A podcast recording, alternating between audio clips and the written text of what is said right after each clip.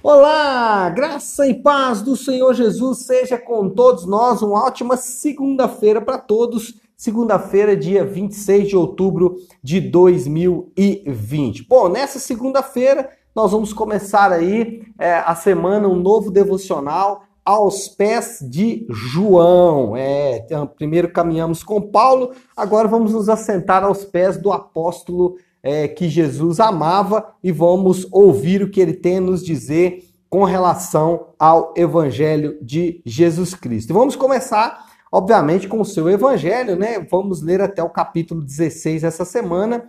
E hoje eu quero iniciar falando dos capítulos 1 e também dos capítulos 2 do Evangelho de João. É, João ele inicia o seu Evangelho fazendo declarações muito definitivas e muito contundentes sobre a identidade de Jesus. E depois, no capítulo 2, ele vai comprovar essas é, declarações de, da identidade de Jesus, é, relatando dois milagres ou dois, é, duas ações, né? um milagre uma ação poderosa de Jesus, que é a purificação do templo. Então, é, João começa o evangelho afirmando quem é Jesus e depois dá provas de que Jesus é de fato quem ele diz que é a partir do capítulo de número 2. Então, o que João afirmou sobre Jesus? Bom, capítulo 1, versículo 1 já começa forte. Ele fala assim: ele era Deus, ou seja, a afirmação é definitiva, né? No princípio era aquele que é a palavra, e ele estava com Deus e era Deus. Ele estava com Deus no princípio, todas as coisas foram feitas por intermédio dele. Ou seja, João afirma que Jesus é Deus. Depois, no versículo 14, ele fala assim: Aquele que é a palavra tornou-se carne e viveu entre nós. Interessante que essa é, relação, essa referência à palavra, né, esse, esse termo, a palavra, no grego, é, tem muito peso. Né? Na, no grego significa é, é, quando aplicado, obviamente, ao universo, ao princípio racional que governa todas as coisas. Então, quando, Jesus, quando João estava afirmando que Jesus é a palavra, ele estava dizendo que Jesus é a razão que governa todas as coisas, a lógica que governa todas as coisas, aquele que está por trás de todas as coisas. Ele é a palavra, o verbo ou o logos. Depois, ainda no versículo 14 e também no versículo 18,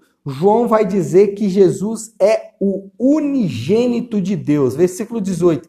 Ninguém jamais viu a Deus, mas o Deus unigênito que está junto do Pai o tornou conhecido. Também no versículo 29, João vai dizer o seguinte: no dia seguinte, João, aqui o Batista, né?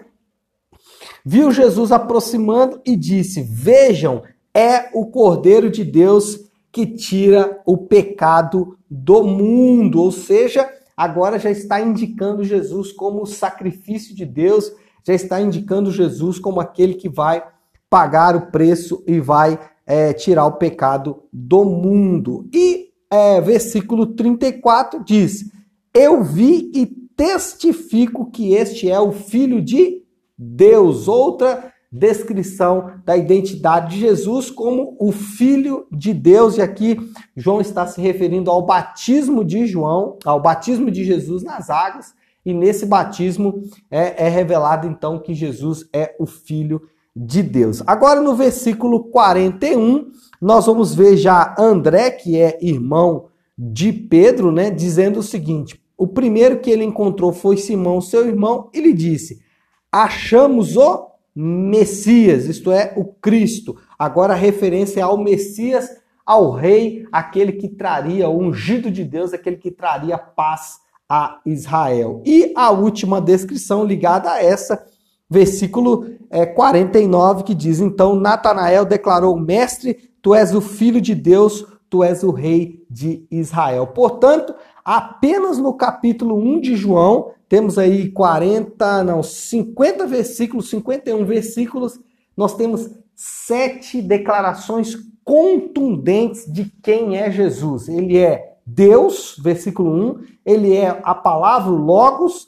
ele é o unigênito de Deus, ele é o Cordeiro de Deus, ele é o Filho de Deus, ele é o Messias e ele é o Rei de Israel. Portanto, as afirmações são fortes, são definitivas e saber quem é Jesus, responder essa pergunta, é responder a questão mais importante de toda a terra. E ele vai comprovar isso, ele vai comprovar essa verdade com dois grandes acontecimentos no capítulo 2. Primeiro, Jesus transforma água em vinho, e o texto diz no versículo 11: esse sinal miraculoso em Caná da Galileia foi o primeiro que Jesus realizou, ou seja, sinal, e aí ele fala: revelou ao Senhor sua glória e os seus discípulos creram nele. Então ele dá um sinal de tudo isso aí que acabou de ser afirmado com relação à sua identidade.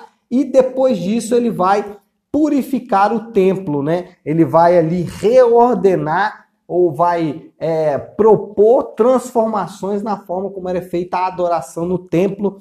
Uh, e essa, esse relato provavelmente foi colocado aqui exatamente para é, con, é, confirmar a identidade de Jesus, porque só Deus poderia reafirmar ou reordenar todo o culto no templo. Agora, a pergunta que fica é: nós já temos aqui comprovado pelos milagres e pelo apóstolo quem é Jesus. A pergunta é: o que você faz diante dessa verdade? Só tem duas coisas a fazer ou você rejeita, mata ele, coloca ele numa cruz, queima todos os símbolos relacionados a ele, ou você se curva a ele em completa rendição e adoração. Eu espero que você siga pelo segundo caminho. Amém? Então é isso, pessoal. Ótima segunda. Começamos bem aí o nosso devocional.